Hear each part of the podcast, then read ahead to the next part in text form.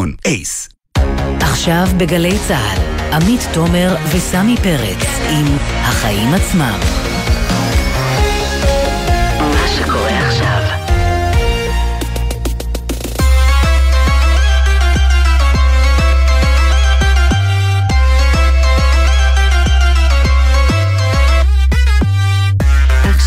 שש וארבע דקות, אתם על החיים עצמם, התוכנית הכלכלית-חברתית של גלי צה"ל, והיום החיים עצמם גם לוקחים אותנו לכיוונים אחרים, אנחנו עם חצי עין לירושלים, משם נעדכן במידת הצורך בפיגוע באוטובוס, אירוע דקירה שני בשבוע אחד.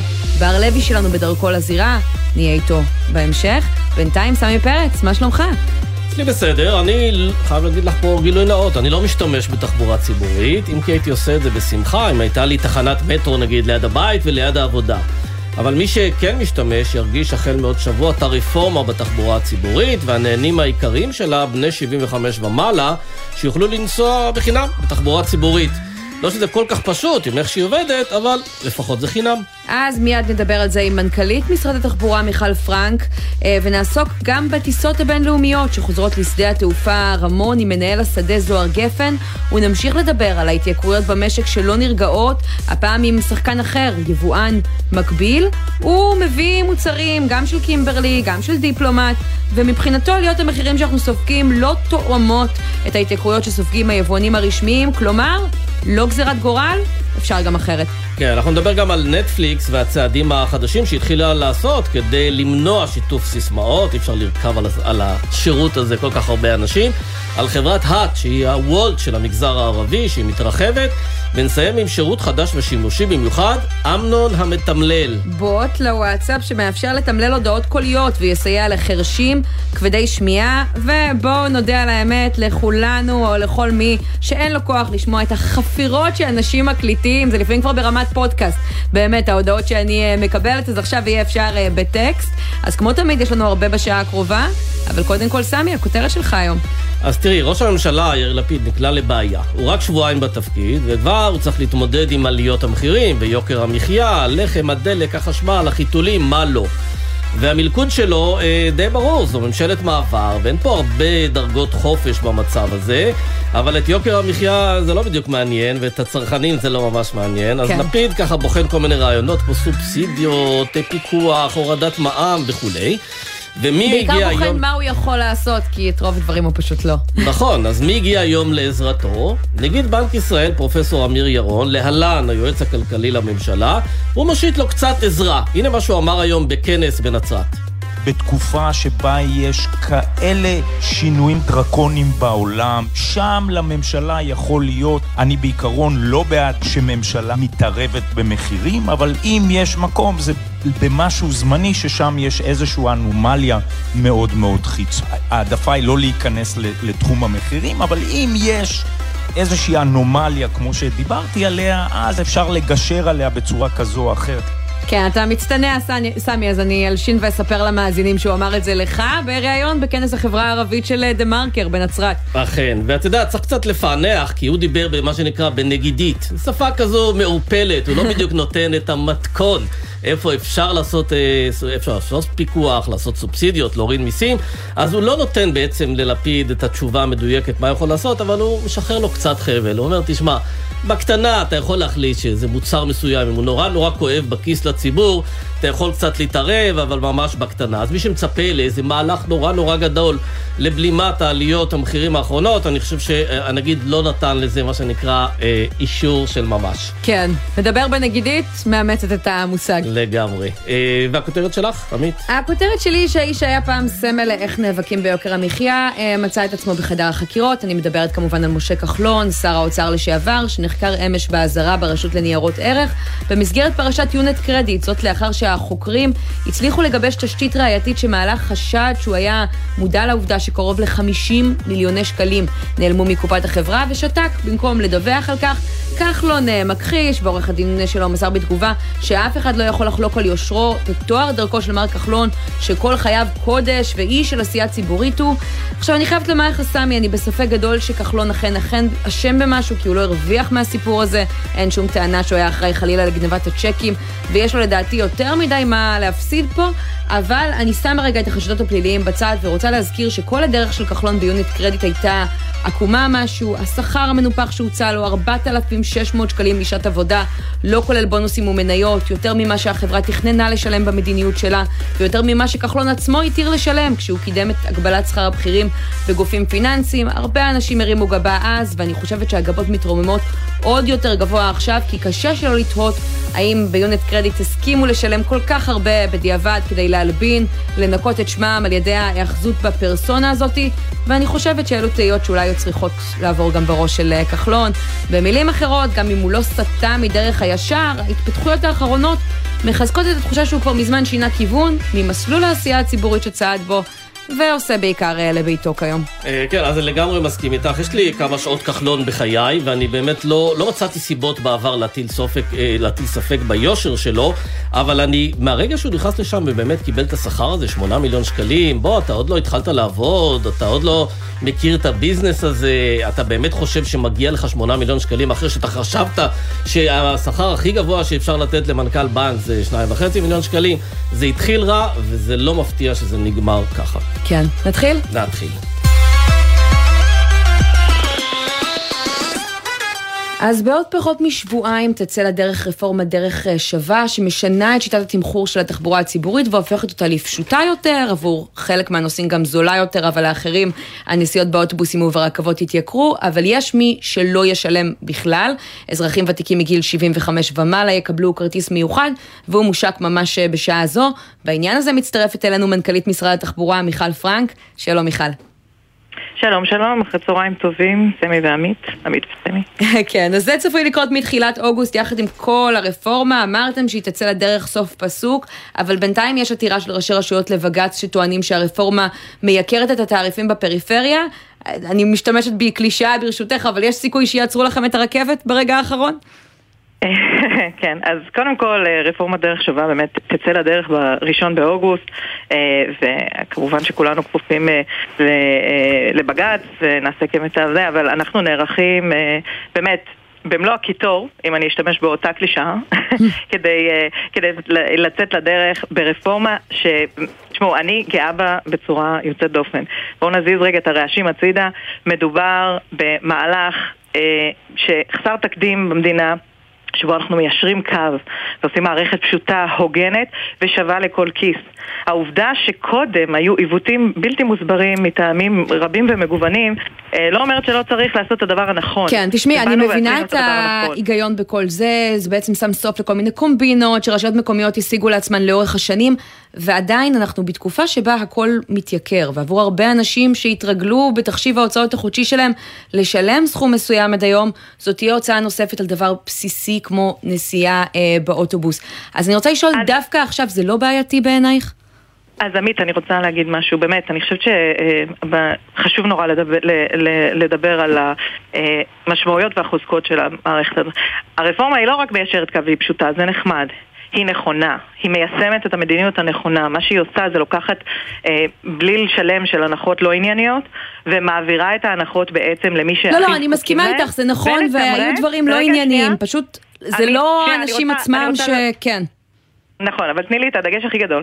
היא מתמרצת נסיעה קבועה בתחבורה הציבורית, וזו המדיניות שלנו במשרד התחבורה, וזו המדיניות ההכרחית לעם ישראל כדי להתחיל לעבור מהפקקים לנסיעה אלטרנטיבית, שהיא הסעת המונים ותחבורה ציבורית. ולמעשה מה שאנחנו עושים פה זה נותנים כרטיס סופר אטרקטיבי, חופשי חודשי ב-225 שקלים לנסיעה חופשית בכל הארץ ללא הגבלה, בתוספת מאוד מזערית, זה כולל את הרכבת, ולא רק זה, נתנו בדיוק את זה בפריפריה, באזורים שאינם אזורי המטרופולינים הגדולים, ב-99 שקלים אפשר לנסוע 40 קילומטר אה, ככל רצונך. כן, ו- אבל מיכל, אני רוצה ו- לשאול ו- אותך, את אומרת שזה מהלך נכון, והרבה פעמים יש איזה, אתה יודע, סתירה בין מהלך שהוא נכון ובין מהלך שהוא חכם פוליטית. אפשר להגיד את זה גם על מיסוי כלי פלסטיק, על מיסוי אה, משקאות ממותקים, וכרגע הממשלה הזו אה, נמצאת תחת לחץ מאוד מאוד כבד בנושא של יוקר המחיה, שחלקו אגב לא קשור אליה, אבל חלקו היא שולטת בו, למשל רפורמת התעריפים. והשאלה אם מופעל גם עליכם לחץ של הרגע האחרון לעכב את הרפורמה הזאת, לבעוט אותה אל עבר הראשון בנובמבר, כדי שהממשלה היוצאת לא תתמודד עם הלחץ הציבורי הזה. סמי, אני, אני כידוע לך אשת מקצוע ולא פוליטיקאית, ואני מאוד מאוד גאה בזה ששרת התחבורה ובטיחות בדרכים מרב מיכאלי מתעקשת לעשות את הדבר הנכון ולא את הדבר הפופוליסטי.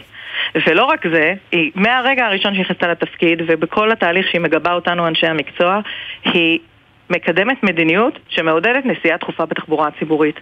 הנסיעה היום למי שנוסע קבוע או למי שרוצה לנסוע קבוע, לפי הרפורמה החדשה, היא זולה ומאוד מאוד כדאית. במחיר של פחות ממכל דלק לרכב קטן, שהיום, כמו שאתה יודע, הולך ועולה, 225 שקלים אפשר לנסוע כפי יכולתך. לא רק זה, התכנסנו פה היום לדבר על באמת עוד ההנחה היוצאת דופן, שעכשיו מגיל 75 אה, כל האזרחים הוותיקים במדינת ישראל, לרבות אה, אה, ההורים שלי, יכולים לנסוע חינם ללא הגבלה באוטובוס, ברכבת, ברכבת הקלה מדן ועד אילת, בלי לשלם שום דבר. זה גם מאפשר למערכת, למה הרפורמה הזאת היא חכמה? קודם כל למי שמגיע, מגיע, והם היום יקבלו כרטיס, אה, יוכלו להתחיל להנפיק כרטיסי זהב, אה, זהב קו, אה, שבגאון יישאו אותם ובעת יזכו אותם בנסיעה חינם. בנוסף לזה, זה מאפשר לנו כמערכת להפסיק לחלוטין לבטל את השימוש במזומן באוטובוסים. אבל רגע, לא עלה רעיון של הרגע האחרון, שבאותם יישובים חלשים, שבהם נאלצים לשלם עכשיו יותר, לעשות משהו שיגשר על התקופה הזאת בגלל לא, יוקר לא המחיה? לא עלה ולא היה לחץ בשום שלב שהוא לסטות מהדרך הנכונה. אנחנו לקחנו בחשבון את הצרכים של האוכלוסייה המוחלשת ושל הפריפריה. היא, בתוך ה, היא, היא מוטמעת בתוך הרפורמה מתחילה. ב-99 שקלים, אנחנו גם יודעים את דפוסי הנסיעה, יש לנו אה, אה, אנחנו נתונים מפה ועד הירח אה, של דפוסי הנסיעה. בדרך כלל בפריפריה אנשים נוסעים בגבולות של, ה, אה, של המרחב שלהם בסביבות 40 קילומטר. לזה נתנו מענה. אדם מבוגר, ללא הנחה, נוסע ב-99 שקלים כפי רצונו. אדם, אה, ילד עד גיל 18.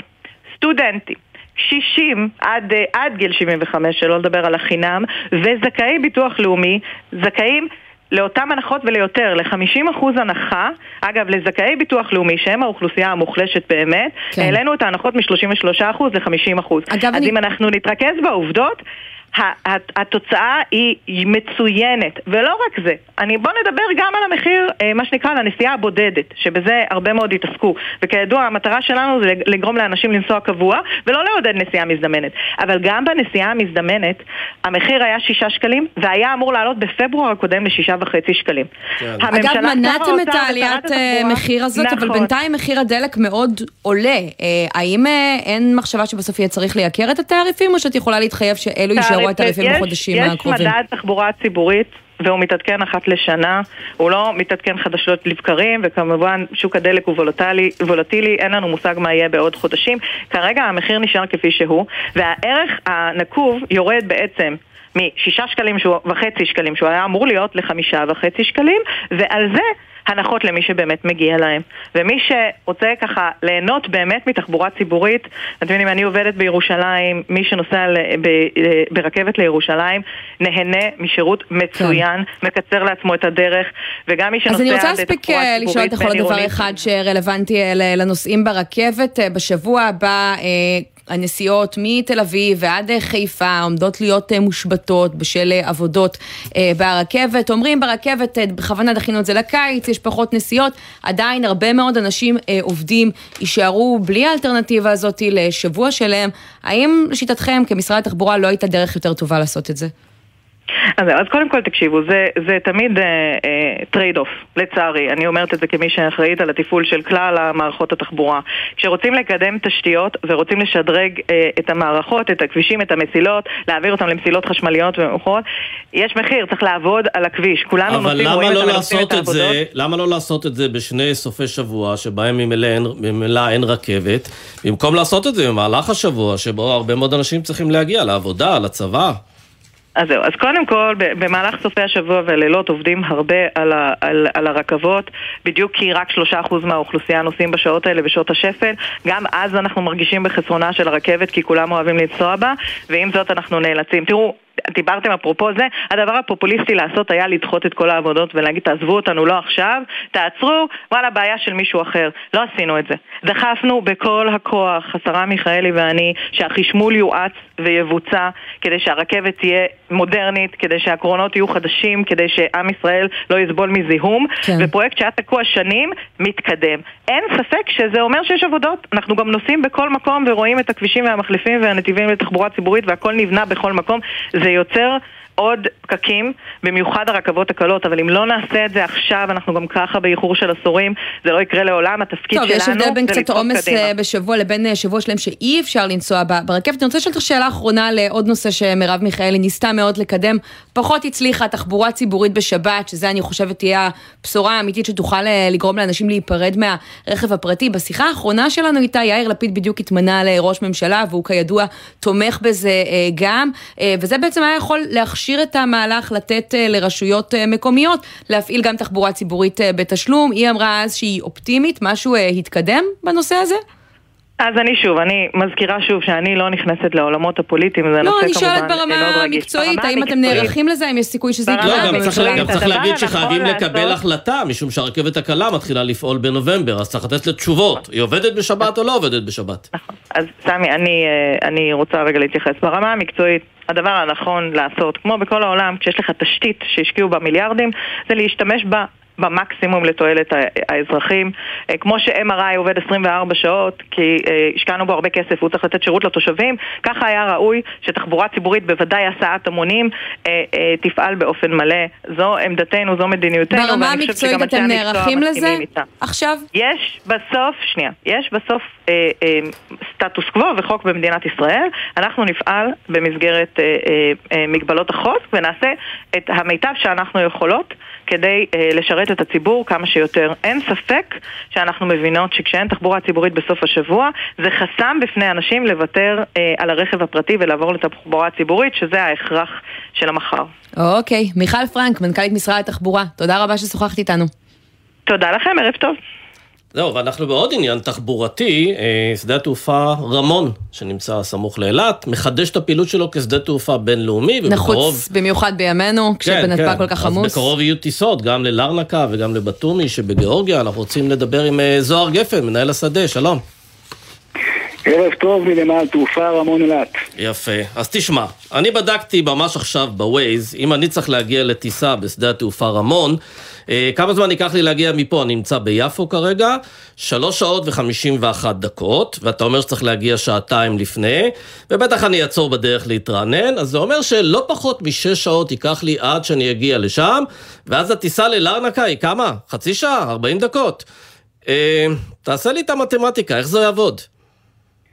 טוב, אז קודם כל, אה, בוא, בוא נאמר כך שקהל הנוסעים ברמון אילת הוא לא רק הנוסעים שמגיעים מתל אביב, הוא גם תושבי אילת וכל תושבי הדרום. יש הרבה מאוד תושבים שנמצאים דרומה מהנקודה שבה התחלת למדוד והם בוודאי יהיו קהל מצוין לטוס מרמון, אבל גם הנוסעים מהמרכז, אנחנו מכירים את זה, וגם היה בעבר. תראה, מה שאנחנו מציעים ברמון היום, אנחנו בשנתיים האחרונות שהקורונה פה פגעה בנו, אנחנו הכנו את עצמנו, את התשתיות שלנו, את המערכות שלנו, את העובדים שלנו, ואנחנו מוכנים בכל היבט לקבל את הטיסות הבינלאומיות ברמת שירות מצוינת, עם אה, כל המעטפת של שירותים, עם מגרשי חניה לציבור אה, שמחכים לנוסעים שיגיעו, עם אה, לוח טיסות גמיש וזמני המראה נוחים לחברות התעופה, ובאמת חוויית נוסע מצוינת בנמל תעופה רמון.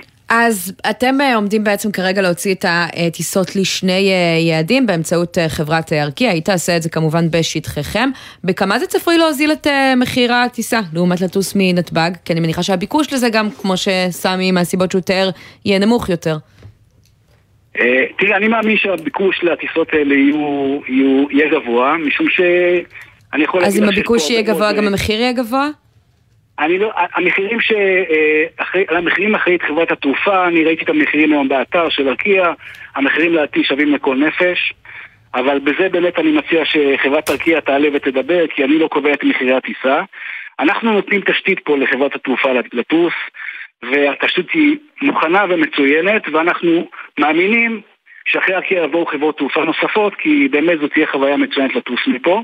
אבל אתה יכול להקל אה, על, על הנוסעים שיגיעו איכשהו, נגיד מאזור המרכז או אזור הדרום, באמצעות שאטלים שיובילו אותם עד... בסך הכל אני חושב על זה רק לנהוג עד אה, שדה תעופה רמון, אתה כל כך מותש, שאתה כבר לא רוצה את החופשה הזו. אז יש ככה, יש, אה, כדי להגיע לרמון, רמון נמצא על כביש 90, יש תחבורה ציבורית מצוינת שנעשית מכל מקום בארץ לדרום, לאילת ועוצרת גם בדרך ברמון. יש מהעיר אילת קווי, קווי תחבורה ציבורית קלים מאוד. יש תעופה פנים-ארצית שמי שמעוניין יכול להשתמש בה כדי להגיע לרמון. ואני יכול להגיד לך שנסיעה בשעות שהן לא עמוסות יכולה להגיע אלינו ממרכז הארץ בזמן קצר יותר ממה שנקבת.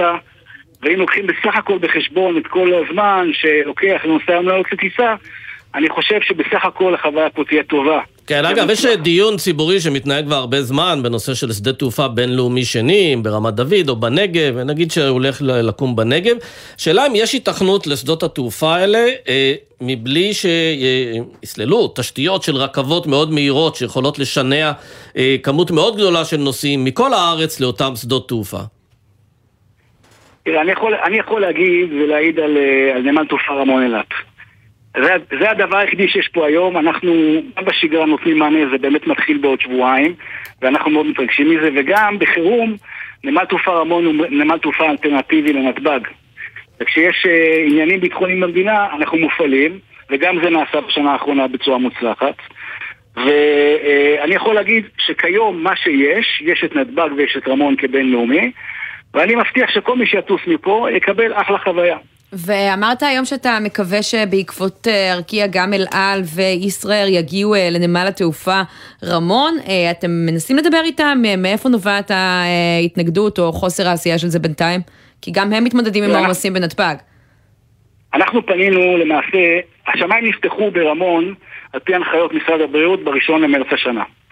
ומאז אנחנו באמת עושים הרבה פעולות מול כל חברות התעופה ומארגני התיירות כדי להביא לפה טיסות ונוסעים. לשמחתנו הרבה ארקיע הרימה ראשונה את, ה, את, ה, את, ה, את הדגל והיא תהיה הראשונה פה והיא תעשה, אני בטוח שהיא תזכה פה להצלחה רבה. חברות תעופה נוספות מתעניינות, יש לנו קו שנפעיל כנראה בסוף החודש לטורקיה, קו נוסף. של איזו חברה? ולקראת, לקראת, אה, אנחנו כרגע מדברים עם חברות תעופה, זה עוד לא סגור אז אני לא רוצה לנקוב בשם מפורט. אבל מסוף החודש אתה מעריך שיהיה אפשר להגיע מרמון גם לטורקיה, נוסף על היעדים שהשקתם היום. גם לטורקיה, ובהמשך השנה באוקטובר גם ליעדים באירופה, כי עונת הסכר נפתחת. אז זהו, אז אנחנו זוכרים שבעבר באמת היו מגיעות טיסות מאירופה לאילת, ובאמת הייתה יעד מאוד חזק. אה, בסדר, נגמרה הקורונה. אה, אתה צופה שהשדה שלכם יהפוך להיות יותר אטרקטיבי גם לטיסות שמגיעות מאירופה הישר לאילת?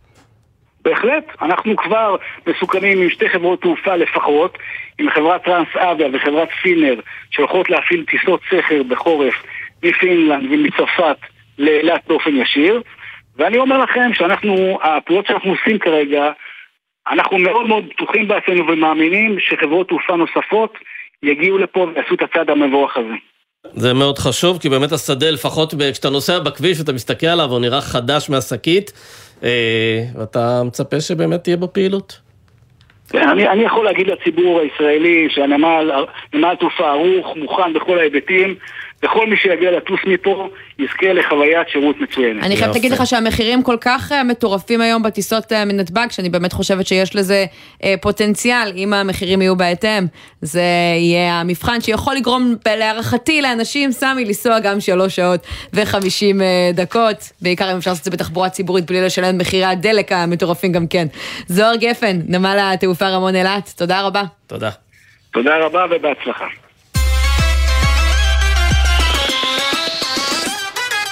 ועכשיו אנחנו לגל ההתייקרויות. אתמול חוגלה קימברלי מצטרפת לדיפלומט ומודיעה שגם היא תעלה החל מחודש אוגוסט את המחירים של מוצריה, חיתולים, מוצרי פארם וטואלטיקה, כאלו שיש בכל בית, והיא אומרת אין ברירה אחרת, התשומות התייקרו, יש מלחמה בין רוסיה לאוקראינה, אנחנו חייבים להעלות מחירים. אבל יש מי שמצליח לעשות את זה אחרת, היבואנים המקבילים, שמביאים ממש את אותם המוצרים ועדיין מצליחים לעשות את זה יותר אה, בזול, אז כדי להבין אם ההתייקרות הזאת היא באמת אה, גזירת גורל, או בעיקר תירוץ, אנחנו רוצים לדבר עם אבי פרידמן, שלום. אהלן, אחר הצהריים טובים, מה שלומכם? בסדר, עושים עלינו סיבוב? אה, יותר מסיבוב הייתי מגדיר את זה. נגיד, בהגדרה הנכונה. רק נציג, נגיד שאתה מנכ"ל ומייסד טאץ' וואן, בין החברות הגדולות בישראל אה, ליבוא מקביל, ואבי, אתה מביא גם מוצרים שקימברלי מייצרת בחו"ל, או במפעל הישראלי, בוודאי. או את אותם מוצרים שדיפלומט מביאה, על איזה מוצרים. אנחנו מדברים? אני אעשה לך את זה יותר קל לפני שאני מדבר על מוצרים ספציפיים ודברים.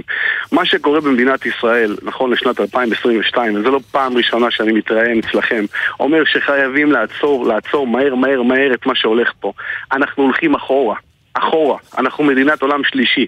יבוא מקביל, פרלל זה דבר חוקי.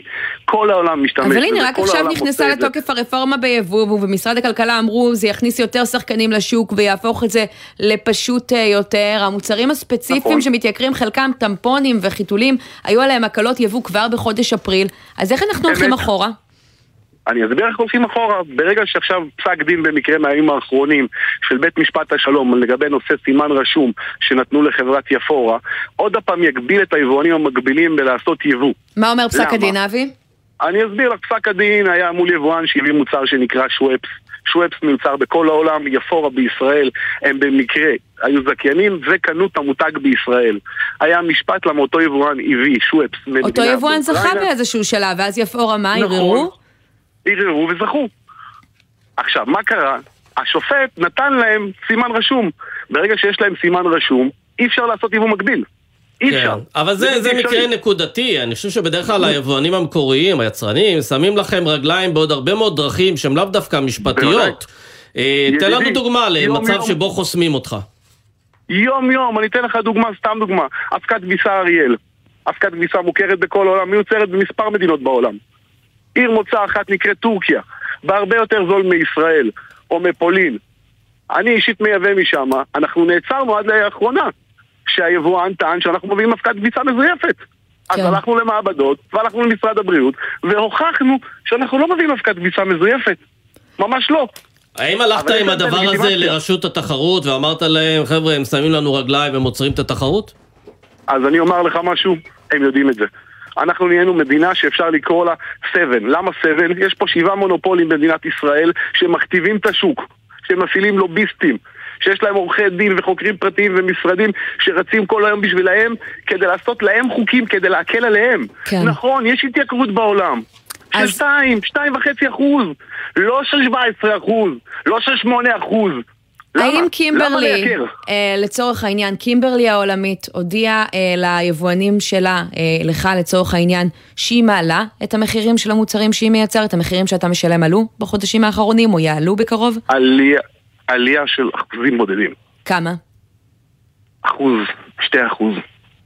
כלומר, לא יותר מזה. עלייה הרבה פחות משמעותית מזאת שאנחנו. אה, מכירים כאן בארץ מחוגלה קימברלי. ורוכבים על זה, רוכבים על זה ומנסים כמה שיותר לקחת מאיתנו עוד ועוד ועוד. ומי עכשיו- משלם בסופו של דבר? את, אני, כל מי שהולך לסופר משלם. זה לא משנה אם זה בתחבושות או בטמפונים או בשוקולד אז או אבי, רק כדי שנבין את. הפוטנציאל, תעשה לנו רגע אה, סדר. אה, איזה מוצרים אה, אתה מביא ויכול למכור שהם זהים לאלה של קימברלי או של דיפלומט, אני- ובכמה המחיר אה. יותר מה זול? הפער? מה אתן לך הפער שאתה יכול לך דוגמה לא לחשוף? שלי. אני אתן לכם דוגמה, הכי טובה בעולם. לונדון, יקרה? תענו לי כן או לא. פחות מישראל. פחות מישראל. אז בוא אני אגיד לך משהו, ידידי. אתה משתמש בדורדורנט אקס? לא, Axe דאודורנט. לא, אבל אוקיי, אני מודה שאני Axe. משתמש בדאודורנט, אם זו השאלה. אוקיי, דאודורנט Axe הוא הנמכר ביותר בישראל, אתה יכול לבדוק, זה לא אני עושה את הסקרים ואת המחקרים האלה. עולה בלונדון בחנות של הכל בפאונד, פאונד אחד בלבד. בוא נלך אני ואתה עם ארבעה וחצי שקלים או חמישה שקלים, תראה לי איפה אני קונה דאודורנט Axe במחיר הזה? אין סיכוי. אבל בכמה משנה אתה. יכול למכור אותו, אה, אבי, אז אני לצרכן אומר לך הישראלי? שהדאודורנט הזה להביא אותו לארץ, להביא אותו לארץ עולה פחות מדולר. לארץ. השאלה, למה אני לא יכול להביא אותו? זו גם שאלה. למה? למה לא יכול להביא אותו? למה יש חסמים אלה ואחרים, שהחסמים האלה, מי עושה אותם? משרד הכלכלה. ולמה משרד הכלכלה? למה אם משרד הכלכלה ייתן לאבי פרידמן וטאצ'ואן את הרישיון להביא דורדורנט אקס, אז יבוא אליו היבואן הרשמי, ויפעיל את הקשרים שלו, ויסגור אותי. כלומר, אנחנו מדברים על חיסכון של עשרות אה, אחוזים. עכשיו, לגבי טמפונים. וחיתולים, אבי, ההקלות שמשרד הכלכלה אה, עשו, אה, העברה בעצם אה, לתקינה יותר אה, קלה, יותר פשוטה, זה משהו שמרגישים הוא משהו. באמת מוזיל עלויות, חוסך לך זמן? יש משהו, משרד הכלכלה מאוד תומך ורוצה ודוחף, אבל משרד הכלכלה הוא לא מספיק. אבל אתה מרגיש אומר לא את זה? מספיק- כי אני אומרת, איך זה יכול להיות שבמשרד הכלכלה אמרו לנו שבעקבות ההקלות. האלה, היבואנים הגדולים יורידו את מחירי הטמפונים, העלויות שלהם יצטמצמו בעשרה אחוזים, והחיתולים בשבעה אחוזים וחצי, ובסוף אנחנו שומעים על עליות מחירים. אז אתה אומר, באמת מרגישים את החיסכון הזה בשטח. אני, שאנחנו מוכרים לרשתות שיווק מובילות בישראל, כל מיני טמפונים ותחבושות, בהרבה פחות מהיבואן הרשמי. אבל האם. בחודשים האחרונים התהליך. נהיה זול ופשוט 20% בשבילך פחות. יותר? זו השאלה. כן. לא, וגם תספר לנו כן, על העניין כן. הזה מול הרשתות. אתה מרגיש שאתה מקבל בקלות מקום על המדפים, או שהסכמי הסחר של היבואנים הגדולים והרשמיים הם הרבה יותר טובים משלך? אה, זה היום המחיר מדבר, והקניינים של הרשתות המובילות יודעים טוב מאוד את הטלפון שלי האישי להגיע ולקנות מכולות שלמות.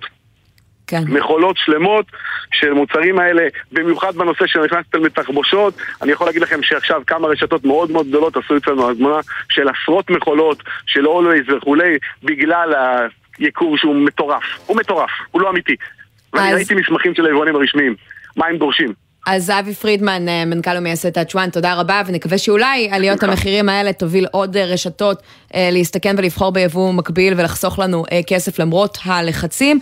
אני רוצה לחזור לשורה התחתונה של הדברים שלו, בעוד שחוגלה קימברלי מעלה מחירים אצלנו בעד עשרה אחוזים כמעט, הוא אומר קימברלי בעולם עבורנו היבואנים העלתה מחירים באחוז.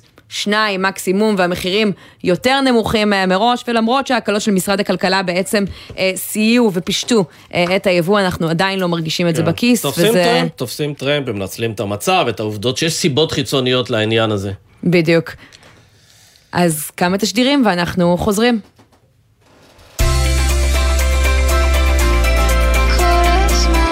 גלי צה"ל, יותר מ-70 שנות שידור ציבורי.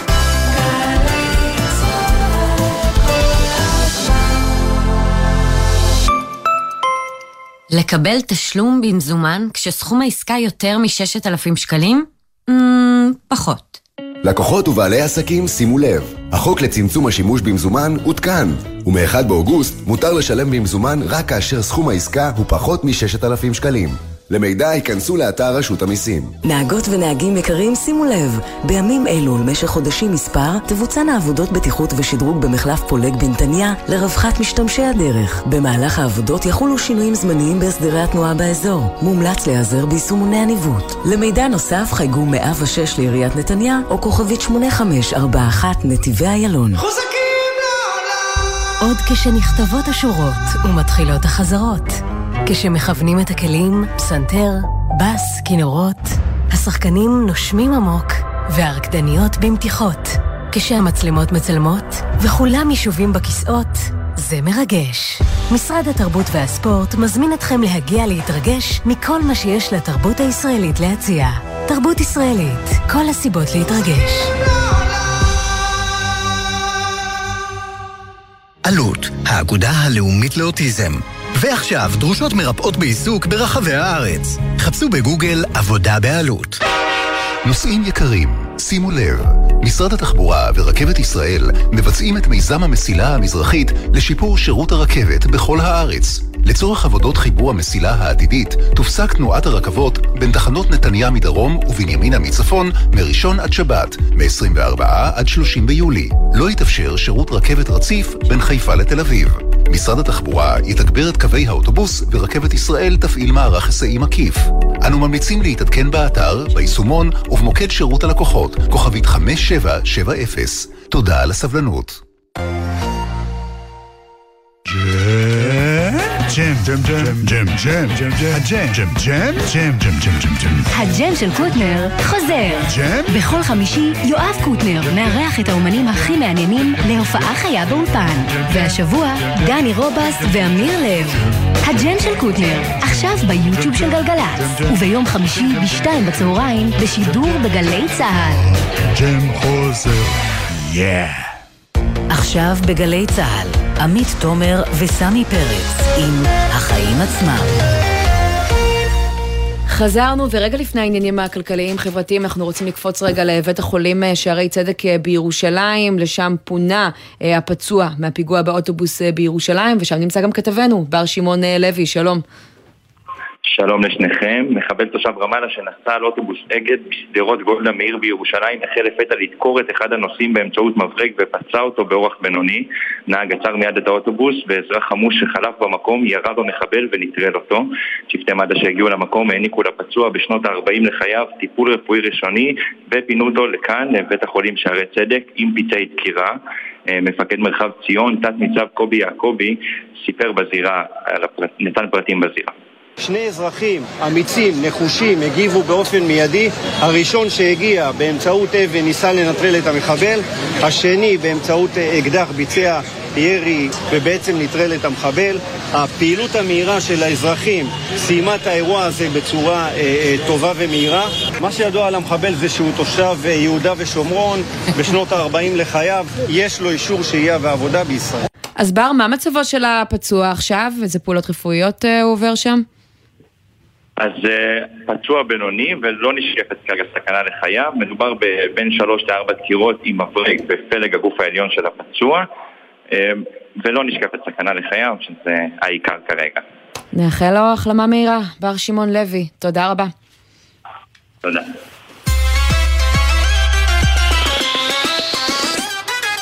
עכשיו אנחנו לדירוג של חברת אה, מעלה, שמדרגת בעצם את החברות הציבוריות בישראל לפי מידת התרומה או הפגיעה שלהם בערכים כמו אה, אה, סביבה, קהילה, חברה, אקולוגיה וכדומה. אנחנו רוצים לדבר עם מנכ"ל החברה, עם מומו מעדב, שלום. שלום, ערב טוב. אז באמת הדירוג שלכם מתפרסם כבר הרבה מאוד שנים, ואני רואה שהחידוש שיש לכם השנה זה שאתם מדרגים חברות אה, סטארט-אפ ציבוריות, ואתם בעצם מדרגים אותם לפי מידת התרומה שלהם אה, לערך הסביבתי וה, והכלכלי שלהם. אה, והשאלה באמת, איזה אחוז מחברות הסטארט-אפ בישראל עושות דברים טובים למען האנושות ואיזה פחות? אה, אז אנחנו, אנחנו קודם כל אה, ארגון כמובן ללא מטרות רווח, אה, לא חברה, אבל הדירוג מדרג מ-2005 כבר בעצם את החברות הגדולות. הוספנו השנה את הציר של, ה, של הסטארט-אפים או חברות צמיחה, מה שהיה מסודר, והדגשנו חברות צמיחה שהמוצרים שלהם הם אה, עם ערך אה, חברתי או סביבתי, יש פה... אה, כלומר, אם יש חברה שעוסקת, נגיד, חברת סטארט-אפ שעוסקת בהימורים, אז היא בכלל לא דורגה, או שהיא דורגה נמוך? אנחנו לא, כן, אנחנו לא פנינו אליה, הדירוג הוא וולונטרי, חברה צריכה לדווח, ואנחנו מראש הם מחלקים רק מחמאות. אה, אנחנו מעדיפים למשוך אה, עם אלה שמושכים קדימה, ודרך זה למשוך גם את השאר, אה, יש גם לצערי מי שמושך אחורה. אבל זה העניין, אלה שמושכות קדימה, הרבה פעמים זה חברות שיש להן איזה בעיה תדמיתית, או שהן מזהמות, או שהן פועלות בתחומים בעייתיים, ויכול להיות שהן משתמשות במדד הזה כדי לעשות מה שנקרא green wash. עד כמה אתם משתפים פעולה עם הפעולה הזו? תראה, אני חושב שלא, תמיד יש את החשש הזה, אני לא יכול uh, להתעלם ממנו, אבל אני אגיד משהו שהוא אולי נשמע פרדוקסלי, אני חושב שגם בעולם, גם בארץ, החברות שעברו משברים, או חברות שמצפים מהן היום יותר, היות והן משפיעות בצורה חזקה על הסביבה, לרוב עושות יותר. לא כולן, אבל אני חושב שאלה, בוודאי שאלה נמצאות אצלנו, אני חושב שכולן מנסות לפחות להשפיע בצורה הרבה יותר חיובית. כן, ועוד דבר שאתם אה, בודקים זה את הייצוג אה, בדירקטוריונים ובחברות מבחינת אה, נשים וגם גיוון באופן כללי, ואני רואה שהחברות שמסכימות להשתתף בדירוג מציג, מציבות לעצמם יעדים גבוהים, שזה נחמד, אבל לא תמיד עומדות בהם במבחן המציאות. נכון, בצד החיובי אני אגיד שכשהתחלנו את המדידה הזאת ב-2006 הנתון הראשון, אחוז נשים בהנהלות בסביבות 20% בלבד. היום בדירוג של השנה אנחנו כבר רואים 32.5%, אנחנו מתקדמים, יש עוד לאן להתקדם כמובן, אנחנו עוד לא שם. אז זה בצד החיובי. אה, בצד הפחות מוצלח, אה, גם רואים פה הבדלים בין סקטורים, נגיד הבנקים וכרטיסי האשראי כבר 44 אחוז, זאת אומרת אנחנו כמעט שם. לעומת זאת דווקא ההייטק אה, באחוז מאוד נמוך של 15 אחוז, זה אגב תופעה עולמית ישראלית. אבל שם יש עוד עבודה הרבה יותר קשה לעשות. אז רגע, מה הכי גורם לחברות להשתפר? דירוגים מהסוג הזה, או דווקא חקיקה, רגולציה, אתה יודע, שמחייבים אותם למשל במכסות של כך וכך נשים בדירקטוריון, או רגולציה, ואתה יודע, קנסות למשל לחברות מזהמות. מה עובד יותר אפקטיבי, המקל או הגזר? אני חושב שצריך את שניהם. אני חושב שהרגולציה חייבת להיות uh, מאוד אפקטיבית, אבל באותה מידה צריך גם ליצור את הגזרים. צריך ליצור משהו שמלהיב אותך, שאתה רוצה באופן עצמאי, לא רק בגלל שאתה חושש מאיזשהו קנס או מאיזושהי ביקורת, היא ליצור אצלך את הדרייב החיובי. ואצלכם אה, עובדים רק עם גזרים, קדימה. או שאתה גם בא ואומר, תשמע, אה, שנה שעברה החברה עמדה במקום מאוד מאוד גבוה והידרדרה. בוא ניקח למשל דוגמה את שטראוס. חוותה משבר מאוד גדול אה, בשנה האחרונה, היא שילמה על זה מחיר בדירוג שלכם? שטראוס השנה היא בין החברות הגבוהות בדירוג, ואנחנו כמובן בדקנו גם את הנקודה הזאתי. אה, אני חושב ששטראוס מתמודדת עם המשבר אה, בצורה שהיא ראויה. אנחנו גם נבחן איך הדבר הזה בא לידי ביטוי בשנת 22 כשנבדוק את השנה. אנחנו תמיד כמובן בודקים שנה אחורה. אבל זה בהחלט חלק מהדברים שאנחנו בודקים. יש חברות שיורדות בדירוג, יש חברות שעולות בדירוג. הציפייה מהחברות זה להראות כל שנה השתפרות בסופו של דבר במדדים שלהם. אם לא, יש פה איזושהי נסיגה אחורה. אוקיי, מומו מהדב, מנכ"ל אה, מעלה, תודה רבה ששוחחת איתנו. אה, ונקווה שמה שנקרא יותר ויותר חברות יעמידו את עצמן למבחן. תודה. לגמרי, תודה לכם.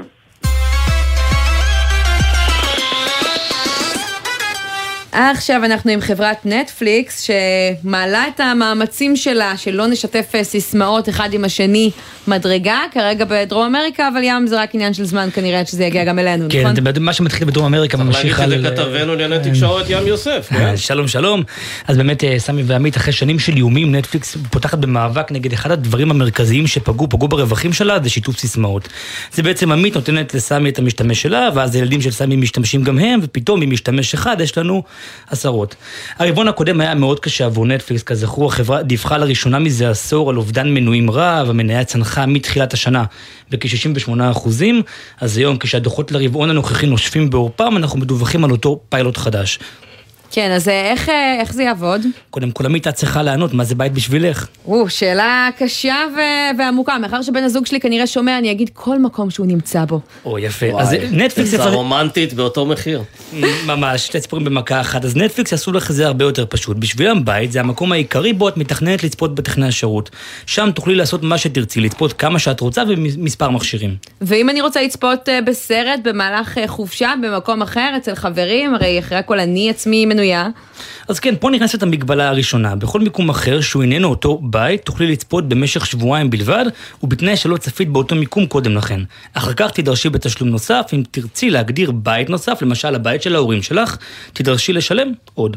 רגע, ואיך נטפליקס יכולים לדעת באיפה אני צופה בדיוק? האם אני כרגע בצבא ואני מעביר איזה שעה בשמירה ורואה אמ, נטפליקס? אז החברה לא מפרטת בדיוק איך, אבל היא מציינת שהיא תעשה שימוש בכלים מתקדמים ובכתובת ה-IP של המשתמש. הבנתי, כן. הבנתי. כלומר, היא תדע בדיוק איפה אנחנו, מה אנחנו, ולמה אנחנו כרגע לא עובדים, אלא רואים סרט. אני חושב שזאת לא החברה הראשונה שעושה את זה. אבל כן. נטפליקס פועלת כבר הרבה מאוד אה, שנים, הבעיה הזאת היא בעיה מוכרת, או מה שנקרא, אנחנו נהנים מזה, אבל אה, למה היא נזכרה דווקא עכשיו?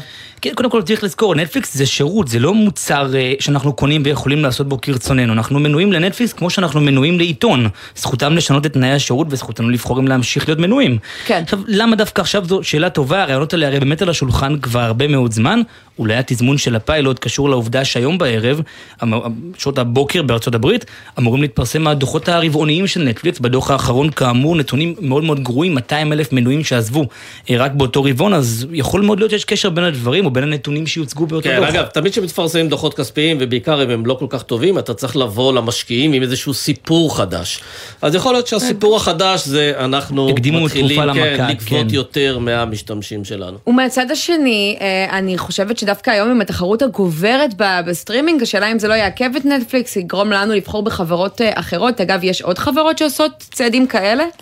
דומים, אז יש חברות שמשווקות אה, מודלים כאלה של דיסני, פרסומות. אמזון זהו, אז פריים. יש, יש מודלים של פרסומות, אבל זה לא באותו היקף, בטח לא כמו חברה כמו נטפליקס, ששנים שמה חרתה על דגלה, אנחנו לא נשלב פרסומות, אנחנו לא אה, נאסור על השיתוף אה, של סיסמאות, פתאום יש שינוי במגמה הזאת, אפשר אבל גם פרסומות לראות... זה בעצם הקלה לצרכן כי זה מוריד את המחיר. אה, חסימת סיסמה זה הקשיה על הצרכן. אני יכולה להבין למה חברות ישימו פרסומות וייתנו את האלטרנטיבה. השאלה אם יש עוד מישהו שחושב להגביל את הצרכן, או שכרגע החברות החדשות לא מתכוונות לעשות את זה. לא שאני יודע, אבל בכל מקרה זה לא הצעד היחיד שנטפליקס מתכוונת להשתמש בו, יש מודל שגם הוא כבר קורה מספר שנים בדרום אמריקה, פרסומות, אה, רק השבוע נדענו שבאמת היא עשה שיתוף פעולה עם חברת מייקרוסופט, וכנראה שנראה את זה בקרוב, מדרום אמריקה לצפון אמריקה ומאז לכל העולם. זה די פשוט, אם נטפליקס תצליח במהלך הזה, תראי שגם חברות אחרות הולכות פחות או יותר על אותו מודל. אם היא תיכשל, היא תחזור חזרה אחורה, והיא תגיד, טוב, 20 אנשים יכולים לראות על אותו אה, מנוי. כן. טוב, בסדר, סמי, אז אני... אה, לקוחות שמתנתקים מנטפליקס, אם הם לא- אם הם לא יצטרפו או יתנתקו עד עכשיו, כנראה שהם לא- כבר לא יעשו את זה. כן, אז אה, מה שנקרא, יכול להיות שזה יגיע גם אלינו. בינתיים אתם יכולים להמשיך להעביר את הסיסמאות שלכם, סתם אל תעשו את זה, זה לא חוקי. כן. לא נעשה את זה בבית. ועכשיו אנחנו ליוזמה מדליקה אה, מאוד. סמי, אתה משתמש בהודעות קוליות אה, בוואטסאפ? אה, נדיר שאני משתמש, אבל משתמש לעיתים. כמה אתה מקבל כאלה? אה, שלוש, שש ביום, לא, לא, לא יותר מדי. אז אני משתדלת להשתמש כמה שפחות, כי אני באמת אה, מרחמת על הצד השני. לצערי, חבריי פחות מרחמים עליי אה, בדרך כלל, אבל עכשיו פיתוח חדש. אה, בעצם אה, מייצר בוט, שאם תכניס אליו את ההודעה הקולית, הוא יחזיר לך אה, טקסט, שזה פשרה די נוחה לשני הצדדים. אנחנו רוצים לדבר עם אה, שילה מגן, שהגה את זה, שלום. אחר הצהריים טובים. אז אתה מנהל הפיתוח והיוצר של אמנון המתמלל, ככה אתה קורא לבוט, מי זה אמנון? אה, לא יודע, זה אמנון המתמלל. אני, אני מת על השם אמנון, הוא הוא מחליק נהדר בגרון, אז למה לא? היית קורא לו שילה, תהילת אה, עולם. אבל אה, שילה, לא. תספר לנו איך הגעת לרעיון הזה. אה, נמצא רוב היום בחדרי ישיבות, ומקבל אה, לא מעט אה, הודעות קוליות. לא יכול להקשיב להודעות, אז פשוט אמרתי, טוב, בוא נכתוב איזה משהו שאני מעביר לו הודעה קולית בתוך וואטסאפ, ומחזיר לי את התמלול. אה, מפה לשם אה, לילה או שניים של עבודה כיפית ומהנה, הביאו את, אה, את אמנון לעולם. אז בעצם אתה אומר, זה כדי לשפר את מצבם של מי שמכורים ממילא ולא יכולים אפילו דקה אחת לשבת בישיבה ולהיות סקרנים מי שלח להם משהו, זה לא דווקא אמור לפתור בעיות של נגיד חרשים?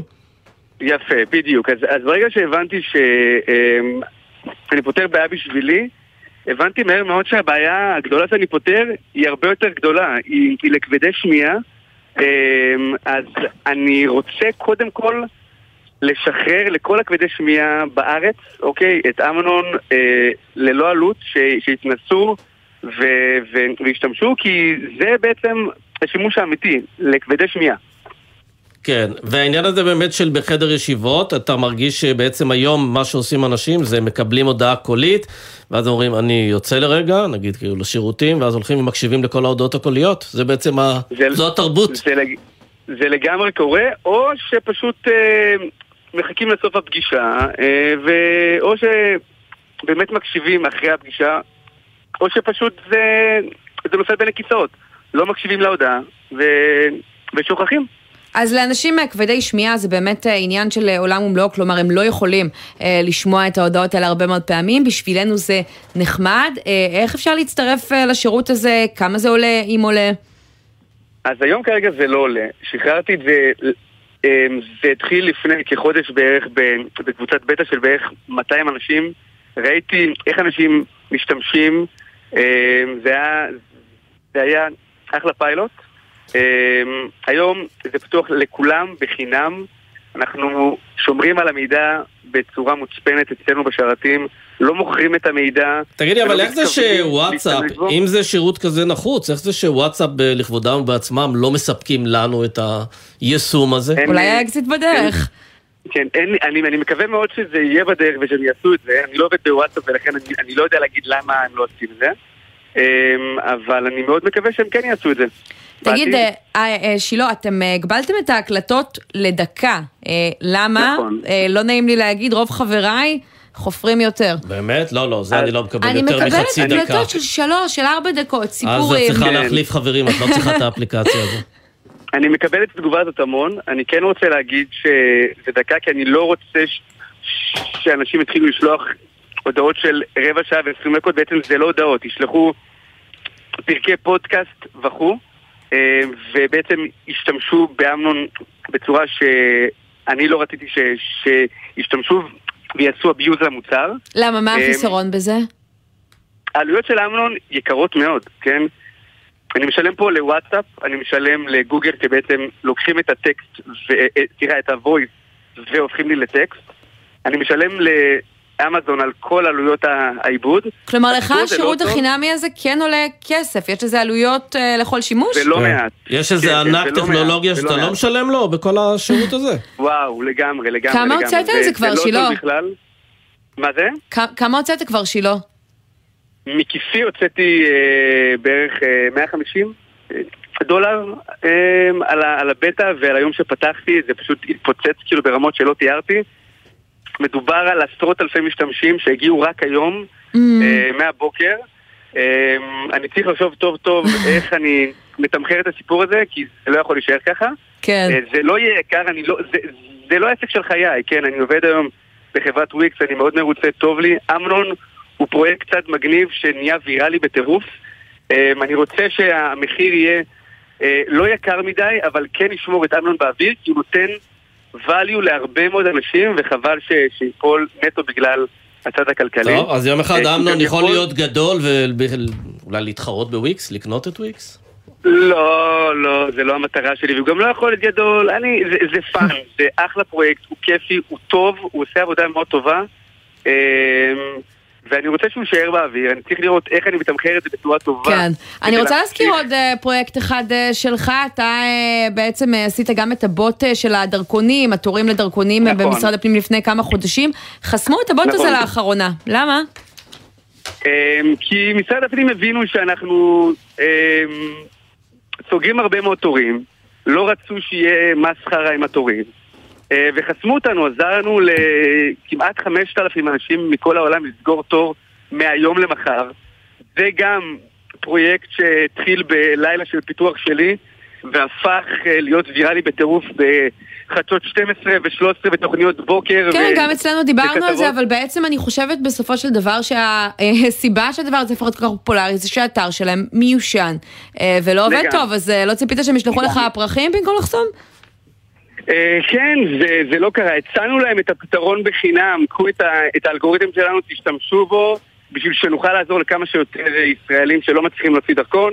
לצערנו, לא שמענו מהם, אה, ו, וזה פשוט, אה, פשוט נפל בין הכיסאות. כן, יש לי רק בשבילך רעיון לפרויקט הבא, איזושהי אפליקציה שמאפשרת לי, אם אני עוזב קבוצת וואטסאפ, שלא יראו שעזבתי. אתה יכול לעבוד על זה? אתה פשוט, אז יש לי, יש לי טיפ נהדר בשבילך, שים את הקבוצת וואטסאפ שאתה לא רוצה להיות בה, בארכיון. ככה אתה לא מקבל נוטיפיקציות, אין לך בדג'ים, וזה כאילו יצאת, אבל לא באמת יפה. יצאת. זה טוב, אפילו בלי אתה- אפליקציה, אתה כן. יכול לעזור לנו בחיים, אנחנו עוד נדבר איתך על הבוט הבא בפעם טיפ הבאה. של אלופים. תודה רבה. אחלה ערב. ביי ביי. אחלה ערב, ונגיד אה, תודה גם לבן נצר שערך את השידור הזה, למעיין קלמנסון, נועה ברנס וצחי הלל שהפיקו, עורכת הדיגיטל הייתה יולי אמיר, טכנאי השידור שלנו הוא אוהד מנדלאווי, ומיד אחרינו 360 עם נורית קנטי, אני עמית תומר, סמי פרץ, תודה רבה. תודה גם לך. ומחר יהיה כאן שי ניב, אתם מוזמנים גם, ביי ביי.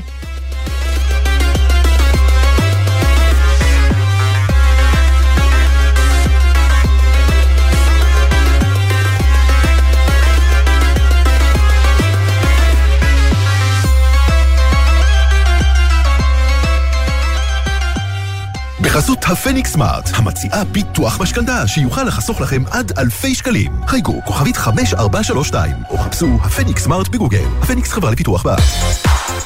בחסות סופרלנד, המזמין אתכם לבילוי משפחתי בקיץ בכל המתקנים!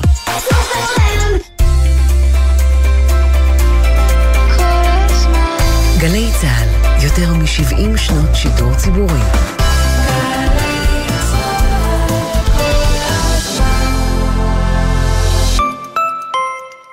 דמיינו לרגע את עצמכם בתעשיית העתיד, בעולם שבו טכנולוגיה מתקדמת, אוטומציה ורובוטיקה פוגשות אתכם. תעשיינים ותעשייניות, הרשות להשקעות מקדמת את צמיחת התעשייה הישראלית באמצעות עידוד השקעות ותמריצים, ומעניקה השנה כ-60 מיליון שקלים להטמעת טכנולוגיית ייצור מתקדמת למפעלים בכל רחבי המדינה. בדקו את זכאותכם באתר, וקחו את המפעל שלכם לקדמת התעשייה. משרד הכלכלה והתעשייה, מובילים כלכלה אנושית. תיקנים, נמלים, הדברה, רק אם אין ברירה. אבל קודם חשוב לזכור, החוק אוסר להדביר לצורך מניעה. מדבירים רק אם זוהו מזיקים ולא הועילו אמצעים אחרים. הזמנתם הדברה? לפני ההדברה, על המדביר לתת מידע על התכשיר ועל הסיכונים, ובסיומה להגיש יומן ביצוע מפורט. למידע נוסף, היכנסו לאתר המשרד להגנת הסביבה. עמיתי מועדון חבר, הטבות בלעדיות על מגוון דגמי סאט 2022, במיוחד בשבילכם. המבצע בתוקף עד 16 באוגוסט באולמות התצוגה. פרטים נוספים בטלפון כוכבית 3313 או באתר מועדון חבר. חבר זה הכל בשבילך,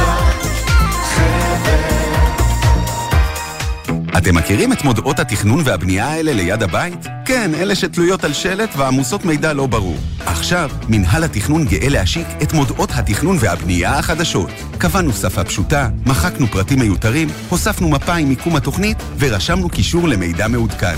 בקרוב גם יתאפשר להגיש התנגדויות באופן מקוון. רצונכם לדעת מה מתוכנן ליד ביתכם? עכשיו זה פשוט. מנהל התכנון. מתכננים בגובה העיניים. עוד פרטים באתר מנהל התכנון. שלום, כאן הדוקטור אייל חשביה, מומחה בכירורגיה טראומה ומנהל תחום הכירורגיה הדחופה במרכז הרפואי איכילוב תל אביב. כשאתם שומעים בחדשות על ילד שנפגע בתאונת אופניים חשמליים או גלגינוע, קורקינט חשמלי, אני שומע את ספירות האמבולנס, את צפצוף מכונות ההנשמה, את צעקות הכאב של הילד, ואת הבכי הקורע לב של הורים שבורים. אם ילדכם לא הגיע לגיל 16, אל תאפשרו לו לרכוב על כלים חשמליים. אל תיתנו לילד שלכם להגיע למחלקה שלי ולעבור חודשים של שיקום. עוד מידע על רכיבה בטוחה, חפשו באסק רלב"ד. מיד אחרי החדשות, נורית קנדי.